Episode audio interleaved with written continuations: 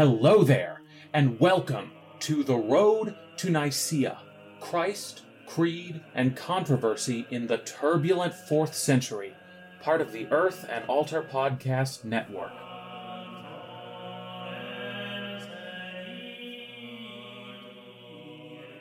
Episode 12 Let's Get Down to Theologizing Athanasius's On the Incarnation. I have said that one of my goals in this podcast is to tell the story of Nicaea intertwining theology and politics because I believe the two are inseparable. We are now getting to the part of that story where that commitment is especially important because some of the primary theological works of the period are being written. And they are being written by none other than the erstwhile Bishop of Alexandria, Athanasius. So, over the next two episodes, we'll be covering two very different works of theology that he wrote in two very different political circumstances. This week, we'll be covering On the Incarnation, which bears the triumphal tone of a man confident in the defeat of his enemies. And next time, we'll be talking about orations against the Arians, in which he was much less confident of that same defeat. So let's start with On the Incarnation. This has long been considered to be Athanasius's masterwork, and it is still required reading in many seminaries to this day. Now, there is some debate as to when this piece was written. Some scholars maintain that it was written before the outbreak of the Arian controversy altogether. One of the main reasons for thinking this is because Athanasius doesn't mention Arius in this text at all. Now, it also has something of a triumphal tone to it, which is what one might expect also when the Nicene controversy seemed to have been won, as well as before it began, and so others date it to the very early years of Athanasius's episcopacy, back when Arius was still persona non grata, and before Athanasius's enemies were making up rumors that he murdered people and cut off their hands for fun and fell ritual. The general consensus seems to be for the latter option, namely that this dates from the early part of Athanasius's bishopric. But in either case, we can tell that it is written by a man with time on his hands, not yet embroiled in the controversies that would mark most of his ministry. On the Incarnation is a short text, usually clocking in at under a hundred pages in most editions, so if you want to get a real sense for Athanasius's thought, the best way to do so is simply to read the book yourself. But as you have already taken time out of your day to listen to this podcast, the least I can do is summarize his arguments for you. And it's a worthwhile endeavor because Athanasius insists that who Christ is, the only begotten Son of God, homoousios with the Father, is intimately connected with what Christ came to do. So, what exactly did Christ come to do? Well, Athanasius sees two interrelated problems with humanity that need to be fixed. The first is the fact that due to our fallen state, all human beings eventually die. This is, of course, because when God told Adam and Eve not to eat of the tree all the way back in Genesis, God said, If you eat of the tree, you shall die. They ate of the tree, and so they died. Now, it's important to say here that for Athanasius, death is not just a punishment devised by a God who's mad we didn't follow the rules. Death is the natural consequence of human beings turning away from God. One of the most fascinating parts of Athanasius' thought is that he conceives of human beings as being fundamentally nothing. Nothing at all. Only God has life and being as properties of nature. Because God created everything else from nothing, Athanasius sees God as the sort of power source that keeps creation running. The implication being that when created beings turn away from God or disconnect themselves from God's will, they return to their natural state of non being. They die, in other words, almost like a fan that stops spinning once you unplug it from its power source. Now, this situation puts God in a dilemma. Because, on the one hand, it is in the nature of things that sin causes death. God declared it, and God, being omniscient and all good, cannot take back that decree without compromising the divine integrity. It's not just a matter that God can't go back on God's word. God decreed that the soul that sins will die because that was a true and just thing. So to do otherwise would be neither true nor just. Moreover, God is the ruler of the universe, and it's not appropriate for God to just let the human race go on harming each other and destroying the natural order without consequences. But on the other hand, it would be just as inappropriate for God to let the human race be corrupted and destroyed. Why? Because God created the human race, loves it, and destined it for complete happiness. If the human race were simply abandoned to self destruction, then God's plans would have been thwarted. And that is equally inappropriate for a God who is omnipotent, all good, and rules the whole universe. If humanity isn't saved, the devil wins. Period. End of story. So, as God responds to the human dilemma, there are two things that just won't work just forgiving the human race and going on as if nothing had happened won't work. That doesn't address the harm that we continue to cause each other, and it doesn't change the fact that humans continually alienate themselves from God and fall into death as a result. It's sort of like plugging the fan back into the outlet, knowing that the fan is just going to get unplugged over and over again. But doing nothing and leaving humanity to its fate isn't a solution either. It essentially amounts to God giving up on creation. And God doesn't do that. As Athanasius says in chapter 6, and I quote, It was not worthy of the goodness of God that those created by him should be corrupted through the deceit wrought by the devil upon human beings and it was supremely improper that the workmanship of God in human beings should disappear, either through their own negligence or through the deceit of the demons. I emphasize this dilemma because in many parts of the world it is fashionable to describe the atonement as something God might well have chosen not to do with the implication that human beings are worthless sinners who can do nothing at all but thank God for this unmerited gift of a second chance. That's not quite how Athanasius sees it, or most of the early church for that matter. For Athanasius, it's true that redemption is God's free choice. Nobody put a gun to God's head and told God to save humanity or else. But it's not a particularly surprising choice because of the sort of God that God is, we can expect that God will try and save creation instead of just abandoning it. So while we are to remain supremely grateful for God's mercy, I do not think Athanasius imagines that God's wrath ever would have overcome that mercy in any possible world. So that's the problem. How does God solve it? By taking a human body to himself and offering it up to the Father through his death. Athanasius says that in Christ's death all died in him, and so the law that death follows sin was fulfilled. Yet because Christ is God, a natural source of life and being, all humans may be united with him in this life.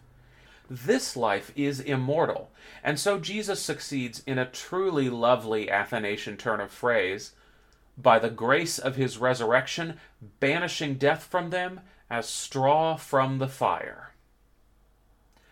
Now, this model often raises some interesting questions for modern readers. Foremost among them is why exactly the death and resurrection of one man should have implications for us. Because Athanasius is making a very bold claim here. He's saying that the power of death has been broken over every single human being and that there is something fundamentally different about every single human being and human body because of Christ's life, death, and resurrection. And particularly in the individualistic West, we might question how that could be. How can what happens in one human body affect what happens in my body and soul? A professor of mine once told me that when reading old books, you often learn the most not from what they argue, but from what they assume without question. This is undoubtedly true here. For Athanasius assumes that there is such a natural solidarity between the members of the human race that what happens to one human being affects all of us. The example he uses is of a king visiting a city. The king doesn't have to enter every single house in the city in order for the city to be honored. Even just visiting one house affords the whole city a greater honor and dignity, not to mention royal protection. And so it is, Athanasius says, with humanity. Were this a simple theology podcast, I would pause longer over this idea because I find it fascinating. I would wonder with you why Athanasius doesn't seem to reference Paul's idea of the body of Christ, into which all Christians are knit, because that seems to establish exactly the sort of unity required for his argument to work. I might also make some arguments for the existence of the solidarity he assumes, including the powerful nature of unconscious communication between all people. But alas, this is a church history podcast, and so we will have to nerd out about this some other time. For now, we must press onward in the book. Onward to the second dilemma that Athanasius proposes. This second dilemma concerns human knowledge.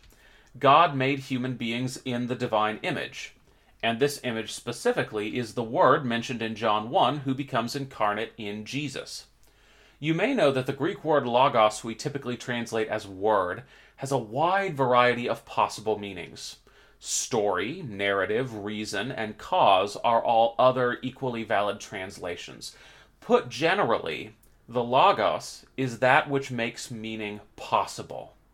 And so for Athanasius, the fact that we are rational beings, that we are storytelling beings who try to make meaning out of our world, is a sign that we have the image of the Logos in us. One of the effects of sin is that we lose our knowledge of God. For Athanasius, the biggest proof of this is idolatry. After the fall, human beings began to worship things other than God and to forget about the one true God who made them all. In doing so, the image of God inside us is obscured. Again, this puts God in a dilemma. How does God restore the knowledge that we have lost? Because it is not appropriate for God's image to be effaced any more than it was for God's creations to be consigned to non being. Athanasius considers a number of possibilities here.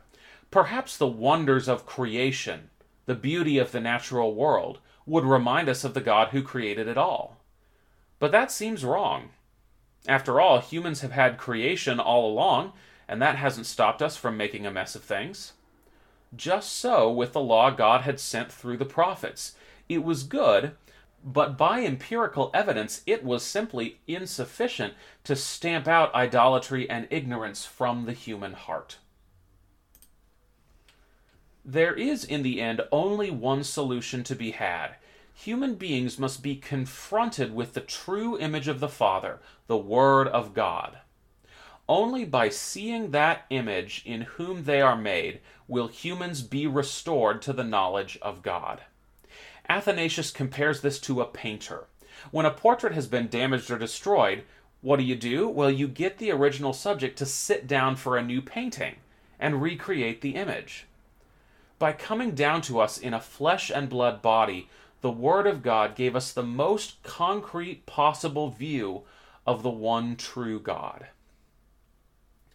Now, having said that, there are two caveats that I want to make. The first is that some of the more medievally minded of you may be thinking that this sounds an awful lot like something called the moral influence theory. The moral influence theory is a medieval doctrine that says that Christ saves us by showing us what truly selfless love looks like. Once we see what Jesus does on the cross, our hearts are turned to love and we follow his example. In so doing, we become the people that God calls us to be. There are definitely some similarities here. In both cases, we are highlighting the cognitive dimensions of salvation. By becoming incarnate, Jesus shows us how to act, and that knowledge changes us. But there are also some pretty big differences. For starters, Athanasius isn't really worried about the moral failings of humanity right now. He's mostly worried about idolatry. Now, of course, forgetting the image of God can lead to all sorts of nasty sins dishonesty, greed, cowardice, the creation of frozen yogurt, but Athanasius doesn't really get into those details. For Athanasius, Christ shows us what God is rather than what morality is. And while he shows that through his actions to a certain extent, Jesus mostly shows it by being God in the flesh. And that leads to the second point. Because while Athanasius doesn't explicitly mention the Arians in his work, he is making a subtle argument against the position of Arius. Some like to call Athanasius' theology one of salvation by contact. God takes on a human body. It is because the divine and human come into physical contact that the power of death over human bodies is broken. It is because we literally see God in the flesh, because the image of God is reinscribed in the body of Jesus of Nazareth, that the image of God in ourselves is restored. Now, all of this works great if the Word is truly God. If the Word is a lesser divinity, though, or doesn't know the Father, like Arius taught, then salvation seems impossible. After all, how can Jesus give us the knowledge of the Father if he sings the praises of the highest one with only partial adequacy, like Arius's Thalia claimed? This strand of thought will be very important to our story going forward. This link between Christology and soteriology. The importance that Jesus was truly God in order to save humankind all of that is going to be absolutely crucial to the eventual resolution of this conflict, but its full development is going to have to wait for a while. The full divinity of the Son has other important consequences for the incarnation, too. Since the Son is fully divine, that means the Son is not limited to his earthly body. In fact, Athanasius prefers not to say that the word dwelt in a body. It's true, but the word dwells everywhere and is contained by nothing. Saying that the word is in a body could imply that the word is bound to that body. So Athanasius often prefers to talk about the word appearing through a body or wielding a body. Of course, talking about wielding the body makes it sound like the body of Jesus of Nazareth was some kind of high tier loot in a Dungeons and Dragons campaign, but I suppose Athanasius can be forgiven for not anticipating the whims of 20th century game designers. The word's body is a tool, but it in no way contains him. Athanasius says that the Son was, quote, both in the body and in everything, and was outside everything, and at rest in the Father alone. That's from On the Incarnation, chapter 16. Now, this is an important way to use language for many reasons, but perhaps the most important is that it gives Athanasius a way to maintain the Son's impassibility. Impassibility is one of those $10 philosophical words that theologians love to throw around. It means immunity to suffering. It is considered a particularly important corollary of another $10 word, immutability, which means immunity to change.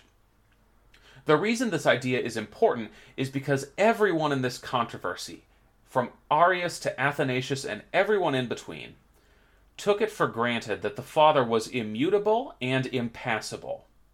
You may remember that this is one of the reasons that modalism was considered so terrible. It implied that the Father had suffered and therefore denied both immutability and impassibility. Now, since Athanasius wants to claim that the Father and Son have the same substance, he is going to want to say that the Son, like the Father, is immutable and impassible. At first glance, this might seem like a pretty tall order because the Son became incarnate, suffered, died, and was rather famously resurrected. Those sure do seem like a lot of changes and sufferings.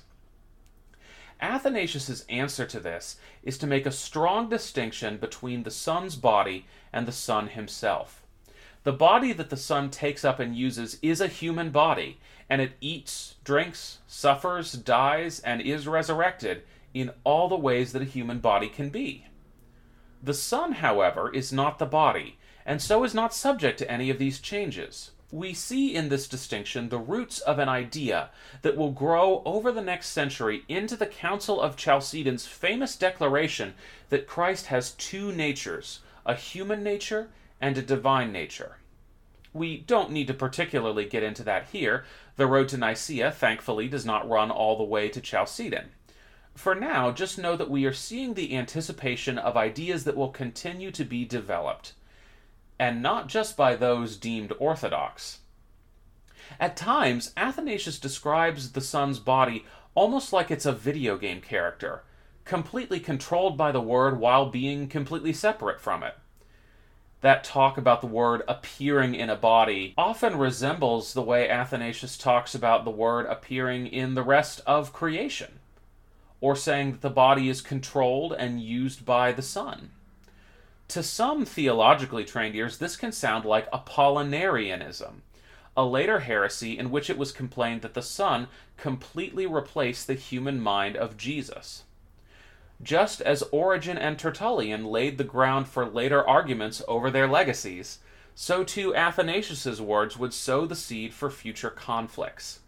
Such seems to be the way of things when it comes to doctrine. The rest of On the Incarnation is dedicated to answering various objections that some imaginary skeptic might raise against God's plan. They are not particularly relevant to the controversies with Arius, but they're surprisingly similar to many of the questions that people have today, so it's worth going through them in at least a little bit of detail. First, Athanasius asks even if the Word had to die in order to redeem the world, there is nothing in the divine dilemma that requires the Word to have died on a cross.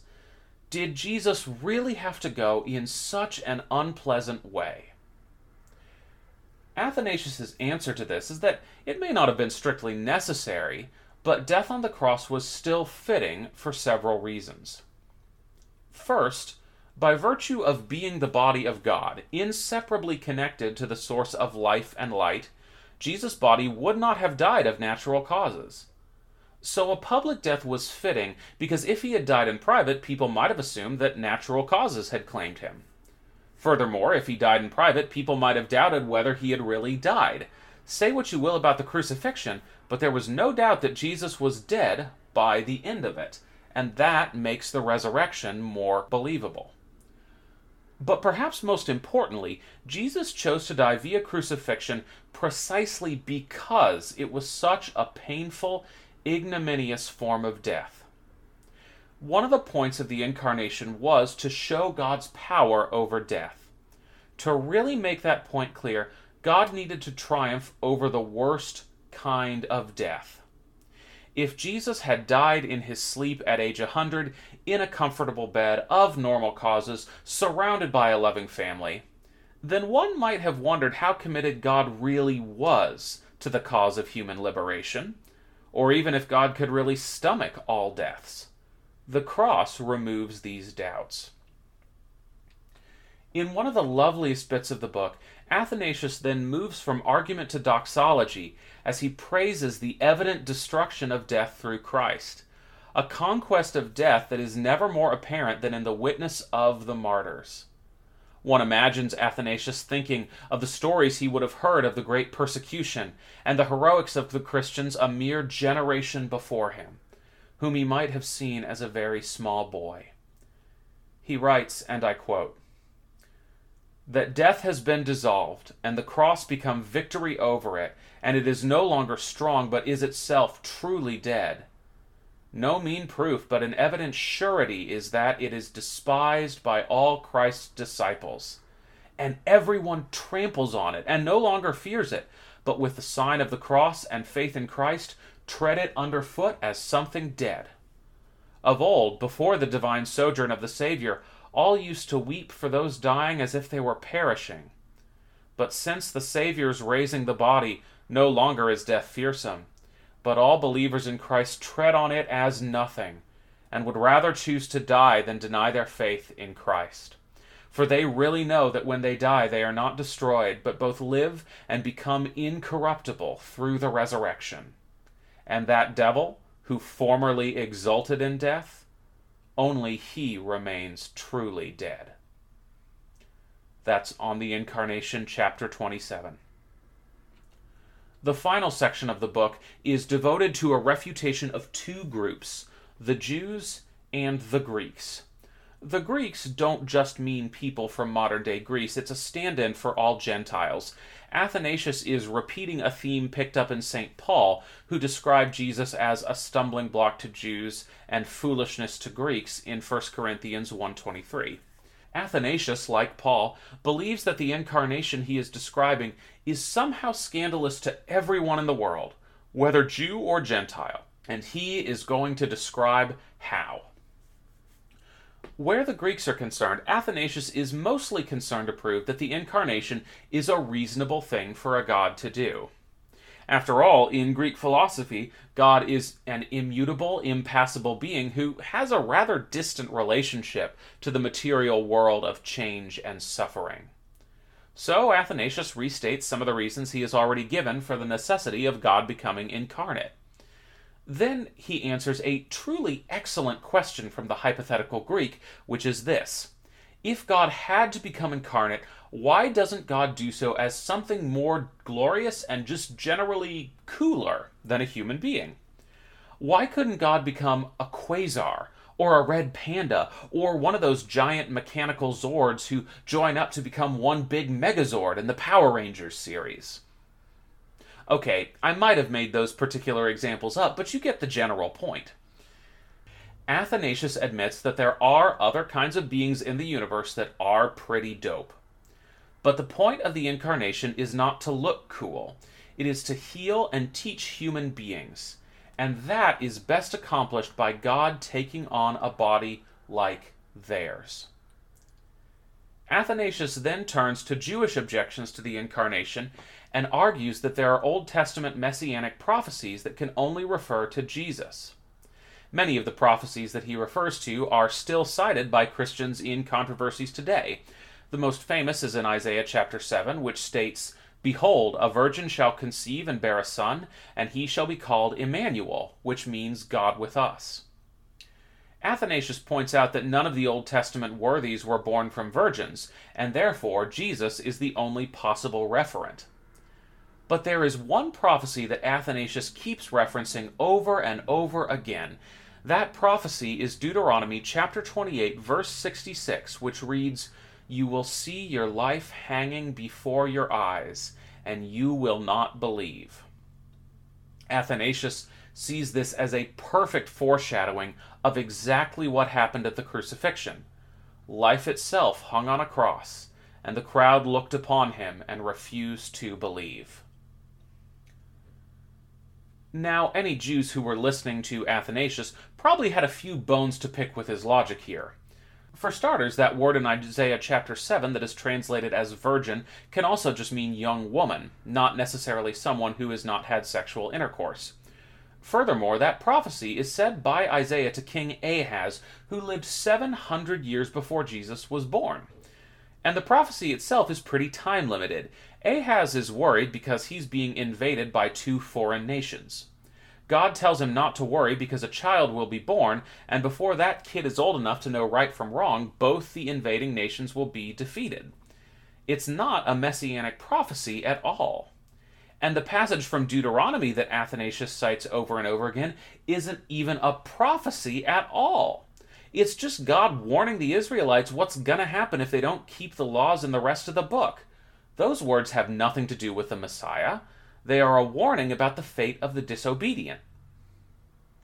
Now, Athanasius seems like a reasonably clever man. He knows the context of the scriptures he is quoting. So, why on earth does he seem to be cherry picking verses and flagrantly ignoring the context of these so called prophecies that he cites? Well, this is a complicated question, but the answer probably goes back to Origen of Alexandria and the practice of allegorical reading. As you may remember, everyone in this time period, and I mean everyone, took it for granted that at least some biblical texts were allegories for deeper spiritual realities that weren't obvious on the first reading of the text. This is not a difference between Christians and Jews. In fact, the pioneering Jewish philosopher Philo of Alexandria was producing allegorical readings of the scriptures 200 years before Origen first thoughtfully stroked his chin. The difference, most likely, is as to what Jews and Christians believed the content of those allegories to be. Christians read the New Testament, and on that basis believe that the whole Bible, even the Old Testament, pointed to Jesus. One early Christian author put it like this No one predicted ahead of time that Jesus would be crucified on a cross. Perhaps no one could have predicted that. But once the crucifixion happened, all of creation seemed suddenly full of allusions to the cross. Even the bridge of the nose creates a sort of cross on a person's forehead. Something like that, I think, is going on with the way Athanasius reads the Old Testament. He sees all kinds of signs and foreshadowings of the incarnation that his Jewish contemporaries do not, simply because they do not believe ahead of time that those texts point to Jesus at all. All of this raises a set of very interesting questions about the limits of allegorical interpretations. At a literal level, it's pretty easy to point out that most of the prophecies Athanasius cites aren't about Jesus at all. There are some where there's a stronger argument to be made for the literal case. The suffering servant song in Isaiah chapter 53 is a leading contender. But most of the prophecies Athanasius cites simply don't work at the literal level. They must be read allegorically to understand Athanasius's argument. But that raises all sorts of new questions. Questions like what symbols mean which things? Who gets to decide? And how can two people who have different fundamental religious views agree on the meaning of a text? Or can they at all? These are extremely searching and powerful questions some, in my opinion, of the most important questions facing Christians today. And so it is with some degree of regret that I must inform you that they are not questions we are going to be answering here. For they are theological questions, and we are but a humble church history podcast. And history, unlike allegory, marches ever onward. Our time with On the Incarnation is growing short. For as we all know, Athanasius would not get to sit comfortably in Alexandria, writing treatises explaining the fundamental points of Christian doctrine. Instead, he would soon be kicked out of Alexandria, sitting less comfortably in Rome, writing treatises denouncing the shadowy faction that had ejected him, and that threatened to plunge the whole empire back into the depths of pre Nicene confusion. It is to that more contentious part of his early theology that we now turn. So join us next week as we delve into the first surviving treatise addressing the Nicene controversy, the Orations against the Arians, a group appearing for the very first time in the literature of the period. How strange indeed that only after their founder had shuffled off his mortal coil would this group arise upon the road to Nicaea.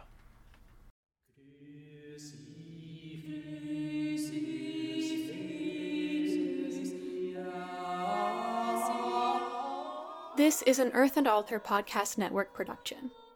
For more podcasts and weekly articles, visit us at earthandaltarmag.com. Uh.